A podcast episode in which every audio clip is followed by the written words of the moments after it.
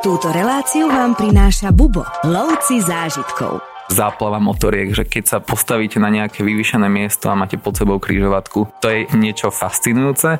Najväčší zážitok sú tzv. hotpoty. Vám vlastne donesú ingrediencie, donesú vám aj kotlík s grillom a všetko si to pripravujete sami na stole. Ešte fascinujúcejšie je, že až do 90. rokov červení kmery zastupovali Kambodžu v OSN a vlastne v medzinárodných štruktúrach.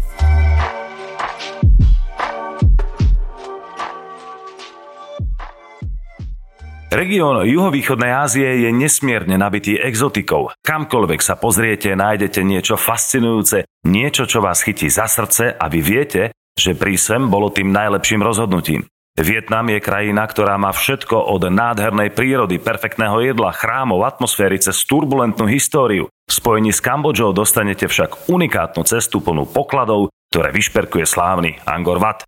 Ešte váhate? Žiadne vietnamské mesto sa nedá porovnať s Hanojom. Leží na severe krajiny, na brehu Červenej rieky, vo svojich útrobách ukrýva fascinujúci svet starobilých uličiek či trhovísk, ktoré sa tu miešajú s vôňou voľných tyčiniek zapálených v nejednom chráme.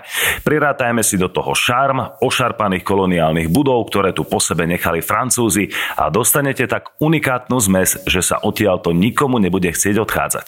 Viac vám ale prezradí cestovateľa z prievodca Martin Lipinsky. Ahoj. Dobrý deň.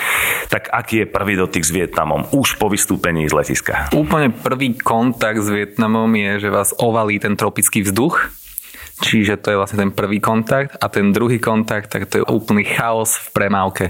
Neskutočné množstvo vozidiel, neskutočné množstvo všetkého, čo má kolesa a tlačia to či, to, či už sú to motorky, alebo sú to nejaké vozíky s jedlom. Naozaj, že tá premávka je niečo neuveriteľné. Človek sa možno na prvý pohľad môže trošku zlaknúť, čo je úplne prirodzené, ale postupom času sa oklepe, zistí, že akým spôsobom sa prechádza cez cestu, že tí šoféry idú pomaly, žiaden z nich nemá záujem vás zraziť a vlastne sa tam tam naučíte niečo, čo je tzv. Že dynamická medzera, že vy musíte nabrať odvahu a vstúpiť do tej premávky, aby vás tá premávka mohla obtekať. Vtedy musíte rovnomerným, priamočiarým pohybom pokračovať cez cestu a vlastne musíte úspešne prejsť. Najhoršie, čo môžete spraviť, je, že keď sa rozbehnete, alebo keď si to uprostred rozmyslíte a začnete cúvať, s tým absolútne nikto neráta v tej premávke, takže to je taký prv, prvá rada a prvý kontakt, že ako sa vlastne postarať sám o seba, keď prídete do Vietnamu. Áno, milióny motoriek a plagáty s komunistickými heslami. Treba si uvedomiť, že sme prišli do socialistickej krajiny. Áno, ale tie hesla sú všetky vo vietnamštine, čiže nám to až tak veľa nehovorí. Poďme do stredu starého mesta k jazeru Hoang Kiem, ktoré je považované aj za stred Hanoja. Ako to tam vyzerá? Je to naozaj že veľmi malebné miesto. Vietnamci vo všeobecnosti veľmi obľúbujú príbehy a aj toto jazero má nejaký príbeh, respektíve legendu a podľa vietnamskej legendy tam sídli korytnačka, obrovská korytnačka, ktorá chráni meč a ona sa zase raz zjaví aj s týmto mečom pre určitého bojovníka, keď bude Vietnam zase v nebezpečí, takže niekto povstane a vlastne prevezme ten patronát a vlastne ochráni celý Vietnam. Súčasťou prehliadky mesta býva aj Hočiminové mauzoleum. On ho v skutočnosti ani vôbec nechcel. Povedzme si trošku ešte k histórii, kto to bol. Ho bol veľmi dlhoročný, nechcem povedať, že panovník, ale proste čelný predstaviteľ Vietnamu a momentálne on je ešte stále väčšine živý v rámci celého Vietnamu. Je to najnavštevovanejšie mauzoleum na svete, alebo jedno z najnavštevovanejších a každý Vietnamec by mal raz ročne navštíviť toto múzeum, respektíve mauzoleum a sú tam neskutočné davy, že naozaj, že oni to dodržujú od malých detí po starých nejakých veteránov, čiže nie je to úplne jednoduché sa tam dostať, ale na našom zájazde sa tam dostávame pravidelne. Áno, je obrovské mesto. Akým spôsobom sa najlepšie pohybovať po takejto metropole? Že ak tam idete individuálne, tak najlepšie je fungovať na taxíkoch že tam netreba sa veľmi spoliehať na MHD v takom zmysle, ako poznáme z Európy. Najlepšie je mať aj nejakú aplikáciu, niečo podobné ako je Uber alebo uh, tie regionálne taxislužby. Oni fungujú na takej aplikácii Grab a tam sa dá dokonca objednať aj taxi motorka, že nemusíte ísť v aute, ale že príde vodič a vezme vás na, na motorku. My sme Slováci na Vietnamcov zvyknutí, pretože dlhodobo tu žijú, nejaká, nejaká časť, ale sme zvyknutí aj na fantastické jedlo a to nás určite ovalí z každej strany. Tak juhovýchodná Ázia vo všeobecnosti sa považuje jeden z najchutnejších regiónov na svete a nie je tomu inak ani vo Vietname a tou najlegendárnejšou pochuťkou, ktorú si môžete pochutnať je legendárna polievka fo, či už je to kurací alebo hovedzí vývar ale tá atmosféra, že keď si dáte tú polievku na ulici v Hanoji na plastovej stoličke, uvarí to nejaká tetuška, že naozaj je to také autentické, tak to si v našich zemepisných šírkach nekúpite. Okrem toho je to všetko aj celkom pikantné, veľa zeleniny, veľa rýb určite, takže zároveň aj zdravé. Áno, je to, na tom je postavený celý ten, ten street food, že to musí byť všetko ideálne čo najčerstvejšie a tým, že je to prímorská oblasť, tak samozrejme aj morské plody hrajú svoju rolu v tej gastronómii a je to aj polnohospodárska krajina, takže ovocie, zelenina, všetkého druhu. Z hlavného mesta Hanoj sa presúvame do nedalekej zátoky Halong, ktorá je zapísaná aj na zozname UNESCO. Je to napríklad e, plavba po zátoke okolo nádherné ostrovčeky. Budete sa plaviť okolo zázraku prírody medzi skalnatými dračími zubami s originálnou vietnamskou džunkou. Martin, tak poďme trošku do Halong, to je naozaj taká až e, ikonická prírodná pamiatka v rámci celého Vietnamu. Je to niečo úžasné, patrí to dokonca medzi jeden z prírodných divov sveta. Čiže je to niečo naozaj unikátne, že keď už človek príde do Vietnamu, tak je to niečo, čo musí navštíviť. Sú to naozaj že stovky až tisícky ostrovov roztrúsených na severe Vietnamu. A zase sa k tomu viaže aj legenda, že kedysi tam bola dračica, ktorá takto vyplula svoje zuby a z týchto zubov vznikli tieto ostrovčeky. Je to aj celkom strategické územie z hľadiska armády, pretože to je nedobytné, že naozaj tie plitčiny a tie jednotlivé skalné útvary, tam sa nemôžu vyloďovať nejaké námorné jednotky, čiže to zohrávalo rolu aj v rámci konfliktu, ktorý e, Vietnam zmietal ešte po druhej svetovej vojne od 45. až do 70.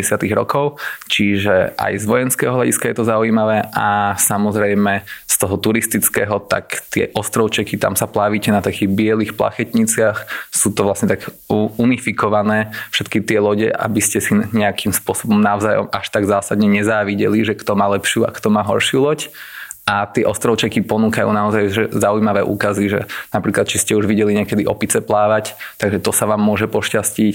Ďalej na niektorých ostrovčekoch sú výhliadky, potom na niektorých sú zase jaskyne, čiže je tam celkom silné vyžitie a dokonca tam nachádza aj zábavný park ešte kúsok od prístavu. Okrem plavby na tej lodi, čo ešte sa dá robiť v tejto zátoke? Je tam aj nejaký program kúpania napríklad? Čisto teoreticky sa tam dá aj okúpať, ale veľmi často to počasie a vlastne ten nabitý program až tak veľmi neumožňuje, aby ste si vychutnali, vychutnali tie plážičky keď už sa chcete v juhovýchodnej Ázii kúpať, respektíve na tomto zájazde, tak my máme potom v, strednej Vietnam, v strednom Vietname máme e, nové čas a priestor na to, aby ste si užili dostatočne more, alebo potom na konci zájazdu, že kto ešte si, niektorí si predlžujú ešte o najkrajšie pláže Kambodže. Poďme ďalej, poďme sa pozrieť do ďalšieho mesta alebo miesta, ktoré je na zozname UNESCO. Je to cisárske mesto Hue, ktoré si napriek vojne zachovalo svoju unikátnosť.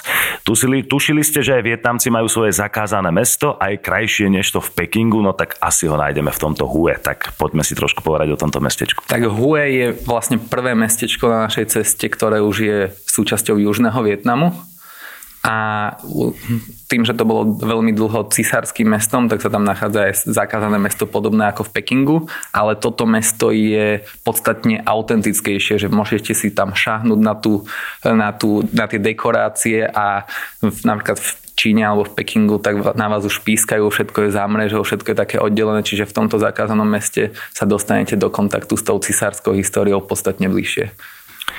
Keď už sme pri týchto mestách pod UNESCO, ešte si povedzme niečo o meste Hoi An. Takisto jedno obrovské prekvapenie v anketách o najimpresívnejšie mesto vždy porazí aj Hanoi, aj Saigon. Tak čím je toto romantické mesto také unikátne? Je to asi to najkrajšie mesto v rámci celého Vietnamu, pretože je to najromantickejšie mestečko lampiónov, hlavne pri západe slnka, že keď sa všetky tie lampióny v uliciach začnú rozsviecovať, potom tam preteká aj taká riečka, viete sa plaviť na gondolách alebo na člnoch, čiže v v tej atmosfére západu slnka, rozsviecujúcich sa lampiónov, tak je to naozaj neopakovateľná atmosféra. Áno, mesto čínskych, japonských, portugalských, holandských, anglických, francúzskych obchodíkov, takže tam cíti tú koloniálnu históriu Vietnamu. Trošku si o nej povedzme, aké krajiny sa tam e, premleli. Tam sa hlavne premleli všetky tie národy, ktoré mali nejakú tú námornú tradíciu, hlavne Číňania a prejavilo sa to samozrejme aj v gastronómii, čiže od rôznych tých architektonických štýlov tam vznikali rôzne komunit, e, komunitné centra, napríklad sú veľmi populárne také čínske domy a vlastne to boli také, takéto základné zázemie pre nejakých čínskych moreplavcov alebo proste keď prichádzali Číňania, ktorí zháňali nejakú prácu, tak vedeli, že v tých komunitných domoch môžu prespať, dostanú tam najesť a niekto im pomôže aj s tým zháňaním práce. Čiže tieto komunity sú známe po celom svete, že to sú také tie prvé semiačka rôznych tých čínskych štvrtí, čo poznáme potom z rôznych metropol po celom svete. A ešte významná stopa v rámci celého Vietnamu je aj francúzska. Aký oni mali záujem na tejto krajine? Mali, oni veľmi dlho kolonizovali juhovýchodnú Áziu a ten záujem bol hlavne... Vietnamci nespomínajú veľmi pozitívne na toto obdobie a vlastne sú radi, že už sú samostatní. To, že tá samostatnosť bola vydretá naozaj krvavými bojmi, že nie všetci sú samozrejme spokojní s tým, čo tam je momentálne, ale sú radi, že už majú toto obdobie za sebou a už vlastne rozhodujú sami o sebe. A okrem týchto e, krásnych miest pod UNESCO má Vietnam aj úžasnú prírodu. Odchádzame z mestečka Hoi An a smerujeme opäť na sever Mramorové hory. Hovorí sa, že práve tu je najkrajšia príroda Vietnamu. 5 posvetných hôr pomenovaných po základných taoistických elementoch. Voda, drevo, oheň a kov. Tak poďme trošku do tej vietnamskej džungle, čo všetko ponúka. Čo sa týka prírody, tak Vietnam je naozaj že bohatý na prírodné skvosty, či už sú to tie dračie zuby na severe Vietnamu, potom región Sapa, kde sa nachádza aj najvyšší vrch celého Vietnamu, tam sú terasovité rýžové polička a potom sú tu napríklad tieto mramorové hory. Aj k tomuto sa viaže určitý príbeh, kedy si tu naprechádzal obor, ktorému, ktorému padli vajcia, ktoré niesol na chrbte a tých 5 vajec sa mu tam rozbilo, tak ich tam rovno nechal. E, hovorí sa, že z týchto mramorových hôr je aj mramor, z ktorého je postavené Hočiminové mauzoleum v Hanoji, ale momentálne sa tam už napríklad mramor neťaží. Pre milovníkov nejakej vojenskej histórie tak to boli veľmi dôležité e, také základne partizánov, ktorí bojovali zase proti nedalekým americkým jednotkám, ktoré boli umiestnené pri Danangu. Hej, čiže je tam aj tá história toho spirituálneho, lebo sú tam niektoré svetine, potom sú tam tie centrály bývalých partizánov, čiže aj túto vojenskú históriu tam človek vie pripomenúť a potom nám to naskytuje veľmi krásny pole, že keď sa vyštveráme nejakých 145 schodov, tak máme celú tú krajinku ako na dlani, pretože týchto 5 kopčekov, 5 týchto mramorových hôr sú naozaj že jediné také vyčnelky v rámci tej panorámy krajiny. E, spomenuli sme taoizmus, aké ďalšie náboženstva sú prítomné vo Vietname a ako silno sú previazané s týmto národom. Toto je celkom zaujímavé, že oficiálne je Vietnam ateistická krajina tým, že vládne tomu komunistická strana, ale keď prídete do hociakého mestečka, tak uvidíte neskutočné množstvo svetíň a rôznych oltárikov, voľných tyčiniek, čiže oni sú síce oficiálne ateisti, ale je veľmi zaujímavé vidieť, že oni stále veria v nejaké duchovno alebo nejakých, nejaké uctievanie svojich predkov, čiže oni majú o mnoho väčší priestor medzi tým, že keď sa povie, že veriaci versus neveriaci, že oni sa vyskytujú v takom tom medzipriestore, dá sa povedať. No a potom to náklade a takéto ťažkých poznávačkách si poďme trošku oddychnúť na krásne pláže, napríklad v letovisku na Trang. Takže ako to tam vyzerá? Píše sa to na Trang, ale číta sa to na Chang, že to môže niektorých poslucháčov trošku zmiasť. A to letovisko je naozaj e, čisto vietnamské, že treba tam očakávať, že napríklad čínska e, komunistická strana Vietnamu zakázala stavať príliš blízko hotely na pláži. Je to jednak z estetických dôvodov, aby proste zachovali tú pláž a potom v období, keď sú tam rôzne nejaké výkyvy počasia, že môžu byť celkom silné tajfúny a veľké vlny, tak by sa zbytočne ničili tieto budovy. Čiže to je celkom zaujímavé, že prvé hotely sú až za hlavnou cestou. Hej, samozrejme sú potom niektoré rezorty niektorých zbohatlíkov, ale to je už buď za mestom v niektorých iných častiach ale že tie pláže sú pekné, sú bezpečné, sú tam plavčíci, čiže kto chce, tak sa tam môže vyšantiť. Nedaleko sa nachádza aj zábavný park, hej, na ktorý vedie lanovka. Po, vlastne to je jeden z najbohatších Vietnamcov, čiže takýto zábavný park. Ďalej sa, sú tam fakultatívne možnosti, že dá sa ísť pozrieť na nedaleké vodopády alebo plaviť sa po tých ostrovčekov, tam uvidíte rôzne rybie farmy, viete sa plaviť na takých loďkách, kruhových loďkách, čo je unikátne, to nemajú takmer nikde inde na svete, že čo sú odvodené loďky od, kokos, od plávajúcich kokosových orechov a spílené vlastne na polovicu a ste na kruhovej loďke, že keď budete veslovať tak, ako sme naučení v našich zemepisných šírkach, tak sa budete točiť iba do kruhu. Čiže Vietnamci majú aj na toto vlastný grif, aby ste vedeli sa vlastne pohybovať aj v tejto gulatej loďke. E, možno si to tak nevieme uvedomiť, ale Vietnam je naozaj obrovská krajina, čo sa týka hlavne na dĺžku, na šírku ani tak nie. A dajme teraz tým nejakým samocestovateľom, ako je najlepšie sa e, presúvať po krajine z juhu na sever a podobne. Vietnam je veľmi početná krajina, takže oni už majú aj celkom dobre zabezpečené nejaké vnútroštátne lety a vnútroštátne prelety. Pre dobrodružnejších cestovateľov sa dá ísť napríklad nejakými nočnými vlakmi alebo dennými vlakmi. Oni sa už snažia cudzincov umiestňovať prednostne do novších vagónov. Predsa len je to vlastne nejaká vizitka tej krajiny, takže je veľmi pravdepodobné, že vychytáte práve tieto lepšie miesta. Alebo potom sú tam rôzne nočné autobusy. Alebo proste denné autobusy, ale v tých nočných autobusoch, že treba rátať s tým, že Vietnamci sú drobnejší, takže aj tie lehatkové autobusy, tam je celkom zaujímavé, že sa musíte výzuť na vstupe do autobusu a dostanete vlastne vlastnú igelitku, že kde si máte odkladať, respektíve strážiť tu, tie svoje topánky, tak sú menšie tie lehatka, že keď máte 2 m 10, tak si naozaj tú cestu neuži, neužijete v tomto lehatkovom autobuse. Cestovateľské rady, tipy, prehliadky miest či kvízy. Každý deň nový blok z pera najcestovanejších Slovákov. Klikni na bubo.sk lomka blog. Sme stále vo Vietname, dáme si teraz výlet do Ciči tunelov, kde pochopíme, prečo Vietnamci vyhrali každú vojnu. Vietnamci porazili v druhej polovici 20. storočia Francúzsko, USA aj Čínu. Tak čím to je, že sú takíto bojovníci?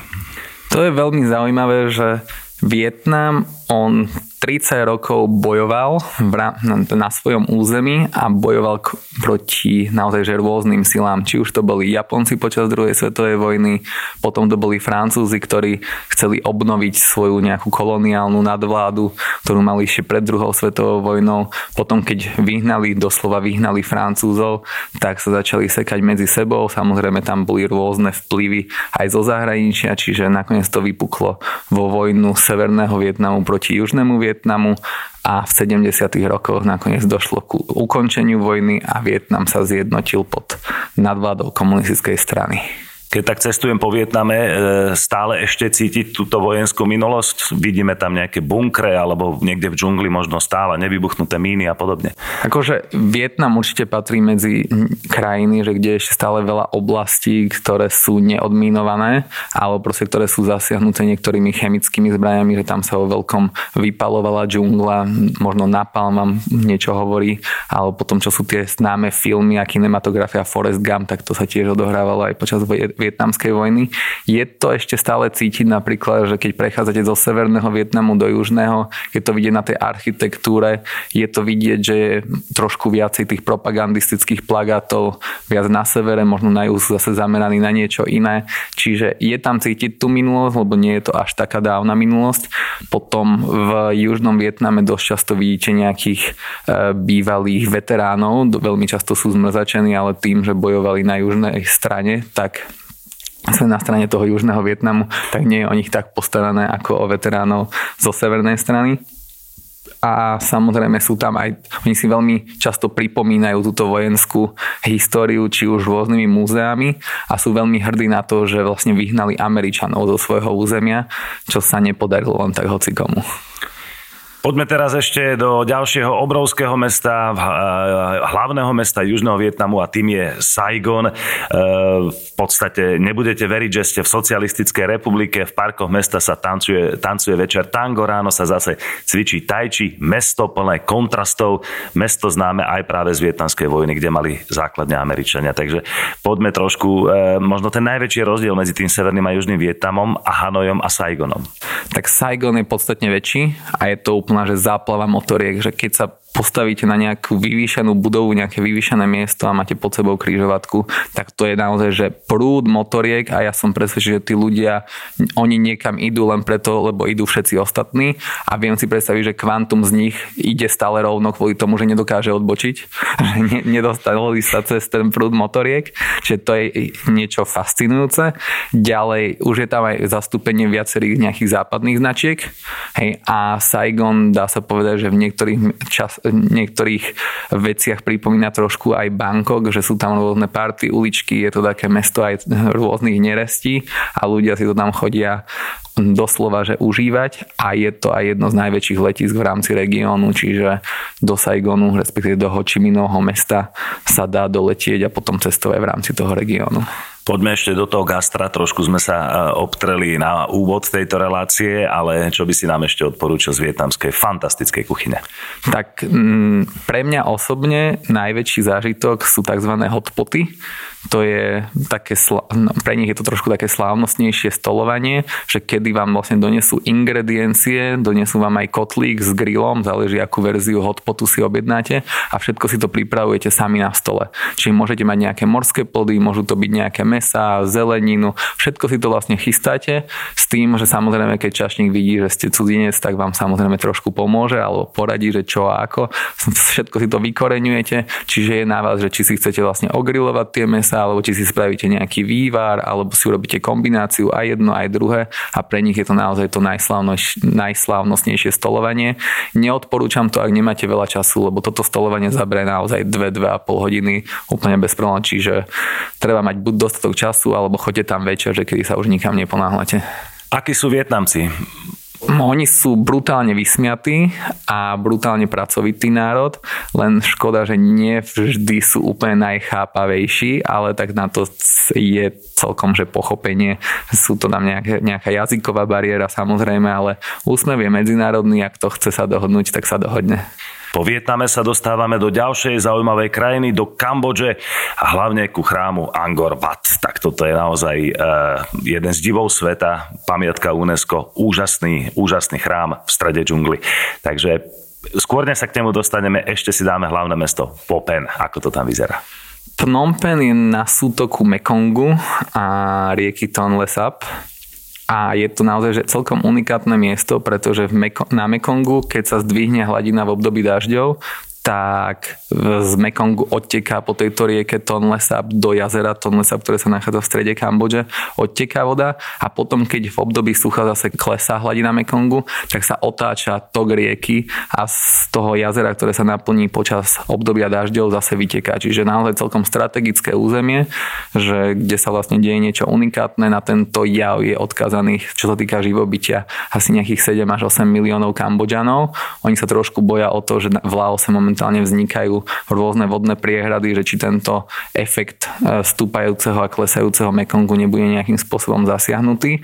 A je to strategické územie, kde je vybudované hlavné mesto Kambodže, Phnom Penh, hlavne tá promenáda, ktorá sa nachádza kúsok od Mekongu a tam sa nachádza aj kráľovský palác tak človek si ani nepripadá, že by bol v nejakej chudobnej krajine, naozaj, že tam je kapitalizmus najhrubšieho zrna, dá sa povedať.